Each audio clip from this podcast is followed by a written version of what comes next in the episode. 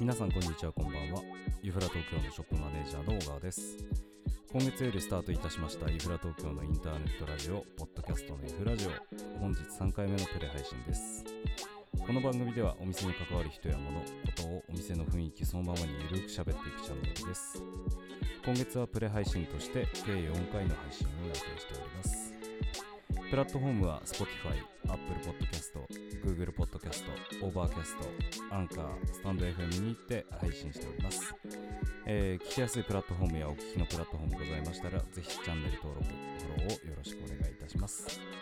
また BGM は AI 技術を使ったライフスタイル音楽チャンネルフリーミュージックメゾンの楽曲でお届けいたします。はい、というわけで、えー3回目の配信ということになりました。えー今日の天気はなんかこれから雨が降ってくるというような、えー天気予報にもなっておりますけれども、皆さんいかがお過ごしでしょうか。えーとですね、先週の配信で、まあ、店の中をかなり片付けてっていうような話をしておりましたけれども、えー今週の、えー月曜日からですね、いよいよ、えー店舗の方の大改装工事が始まりまして、えーいよいよ店の中で、えーあの収録をすることがなかなかできなくなってきているので、今日は別のところから、えー収録をしているんですけれども、えーとですね、主にですね、今週は、えーバックヤードの方の施工に入りまして、えーまず、えー CD とかをですね、陳列していた棚をですね、えーぶち破りまして、えーついに表と裏がご対面するような形になりました。で、キッチンの方もちょっと移設をしておりますので、えーその中でのですね、施工ももうほぼほぼ終わりに近づいてきておりまして、えー今日でですね、えーカウンターが、え約2倍ぐらいの、え2倍以上ですかね、の、えサイズ感になりまして、お目見えするような形になります。こちらですね、ちょっとあのまあ、途中段階っていうこともあるので、あんまり大々的にはできないんですけれども、えーせっかくなので、ちょっと後ほど、インスタとか、えーインスタのあのストーリーとかでですね、ちょっと上げてみたいなというふうに思っておりますので、ぜひよければあのご覧ください。えーそうですね、もう、急ピッチですね、本当に、こんなに早く工事ってできるもんなんだなと思いながら見ておりつつ、えーちょっとやっぱり人手も足りてないっていうこともあったので、自分も朝早くからですね、えーちょっと参加させていただいて、天井のペンキ塗りとかしたりしておりましたので、えー今週はもうほぼほぼ終日汚い、えー格好をしながら、え過ごしておりました。えでも本当に、あのだいぶ雰囲気が変わります。えー今までどちらかというと洞窟っぽい店内だったと思うんですけれども、えーバックヤード、まああの客席部分の増床部分が結構真っ白なスペースになったっていうのもありまして、えー店内の方がかなり広くかつ明るいような雰囲気になってくるんじゃないかと思いますので、ぜひ、えお楽しみにいただければなというふうに思います。でですね、リニューアルオープンについてはですね、また、えー別途ご連絡をしたいなというふうに思っております。まあ、あの、検査の、えーえあの飲食店営業許可であったりだとかですね、えー、もろもろの検査の、えー結果によってちょっといろいろえ変わってくると思いますので、えーここはですね、あのちょっと今、あまり大々的に発表してしまうと大変なことになりそうなので、えーなるだけ早めにリニューアルオープンをして、皆さんにぜひ見ていただきたいなというふうに思いますので、こちらもぜひお楽しみください。今日は、まあ、あの先週のポッドキャストでは、まあ、あの2018年6月からオープンして、えーまあ、これまでのちょっと振り返りじゃないですけれども、どんな感じでイフラ東京ができていったかっていうのを、ほんのちょっとだけ喋っていったわけですけれども、えー今日はですね、もう一つ、イフラ東京の、まあ、大事な、まあ、あのイベントといいますか、まあ、コンテンツなんですけれども、あのまあイフラ屋根線坂上フェスティバルっていう、えーまあ、私どもの方がですね、えー主催をしている音楽フェスについてですね、話していければと思います。えー本当はこのくだりから今年はこの日にやりますって言いたいところではあるんですけれども、えー実際まだ決まっておりませんのでご了承くだえーとですね、あのー、2018年6月にまあ店をオープンしてから、まああのー、音楽とコーヒーの店っていう風にまあ標榜してやってきたんで、えー、まあ店内で結構イベントやってたんですけれども、まああのー、それに伴ってやっぱりまあ関わってくれるミュージシャンの方が多いので、ぜひ、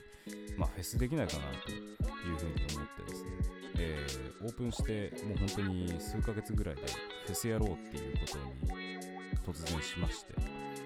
でその後、えー、その年の12月にフェスを開催するっていう、まあ、かなりあのまあ横暴なと言いますかですね。かなりスピードプレイをちょっとしてしまったんですけれども、えー、このイベントの趣旨はですね本当に店内で取り扱いをさせていただいているフィンランドのアーティストであったりだとかですねユフラに関わっている国内アーティストの皆様でやっぱりまとめて出演いただくイベントをまあ年に1回とかぜひやりたいなと思ったあのー、まあ、ちなみにユフラに関わっているアーティスト、まあ、あの国内のアーティスト様なんですけれどももちろんあのーまあ、地域、国内だけではなくてですね、まあ、あの国外でも結構活躍している方もいらっしゃるんですが、えー、比較的あの店舗とですね物理的に近いところの出身だったり在住在住の方が結構多くですねそういった方々をですね出演いただいたりしておりました。で、えーと、あとですね、まああのー、会場はですね、あのー、こちらも湯浦の裏手にある陽源寺という、まあ、あのお寺の本堂と境内をですね全てちょっとお借りし実施したんですけれども、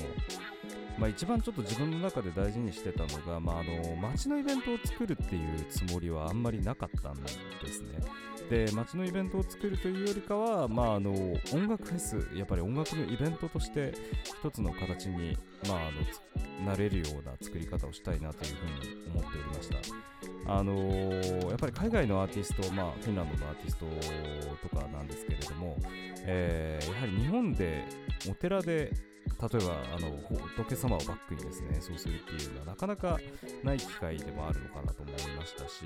あとまあお客様にとっても、まあ、あの結構お寺でライブをやるっていうこと自体が、そんなに珍しいことではないのかもしれないんですけれどもとはいえやっぱりまあ見る機会とかもあんまり少ないのかなと思ったりもするので、まあ、そういった、まあ、あのアーティストにもあのお客様にもあの稀有な体験ができるんじゃないかなというふうに思ったので、ぜひ、まあ、あのそういった雰囲気のライブイベントを、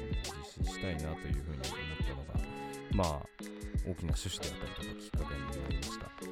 で、まあ、あの実際3回開催を、まあ、できたんですけれども、もうそうですね、まあ、あのいろいろ感想はあるんですけれども、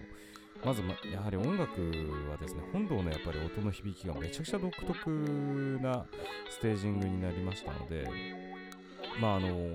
2018年はまあジミ・テナーさんとか、まあ、結構エレクトロであったりとかしたわけですけど結構やっぱり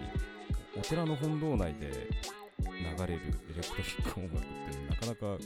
まあ、おつなものがありましてかなり、えー、不思議なやっぱり空間が広がっていたまたあの2019年は結構ボーカリストをフィーチャーした、まあ、あのブッキングをさせていただいてでやはり、まあ、あの特にやっぱり女性ボーカルが多かったんですけれども女性ボーカルの方がですねやっぱ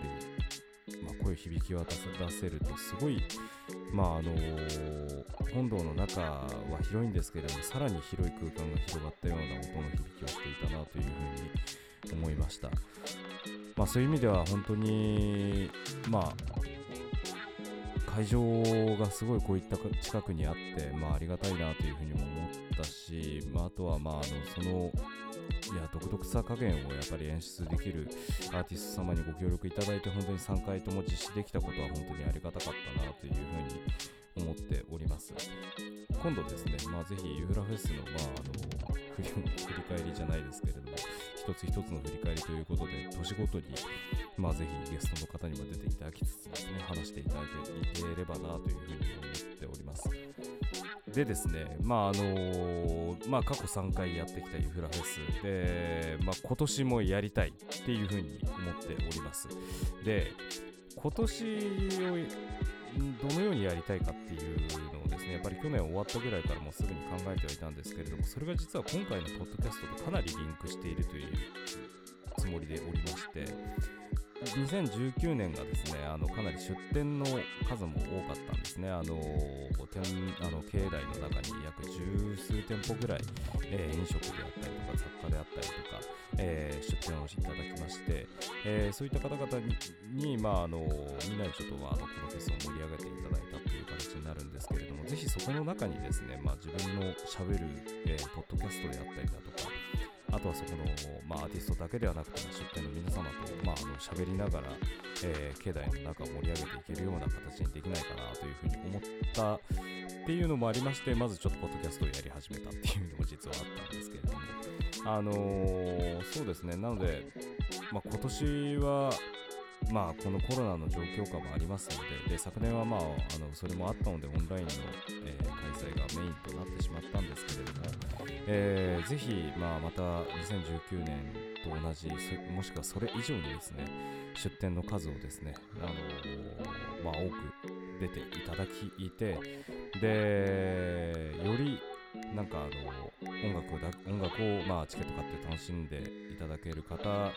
だけでなく、えーまあ、境内にふらっと入ってきた人たちが、えー、楽しんでいただけるような空間を作っていければなというふうに思っております。まああのそうですねまずちょっとこういったあのお店の改装とかをですね先に片付けなきゃいけないなというふうに思ってはおりますが、えー、今年の秋もしくは冬とかにですねぜひ、えー、この開催の発表をえー、近々できれば嬉しいなというふうに思っておりますので、え、こちらもぜひお楽しみにいただければなというふうに思っております。はい、というわけでですね、えっ、ー、と、来週になりますけれども、まあ、プレ配信が4回目っていうことになりますが、ちょっと生配信ができるかどうかは何とも言えませんが、まあ、あの、いよいよですね、えー、改装が、えー、ほぼ終了に近づいてきてくるタイミングかと思います。で、店内の方に1回目の方に話をしましたラジオブースがですね、えー、出来上がっている状態かと思いますので、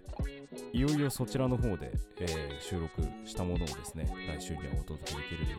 と思います。えー、まあ、サムネイルか何かでですね、あの、ぜひ、ラジオブースの写真とかも載っけられたらいいなと思っておりますので、えー、ぜひですね、そちらの方もですね、えー、なんとか予定通り進めていけるように、えー、今日この後もですね、この後といいますか、今日中、えー、このラジオ収録をしているんですけれども、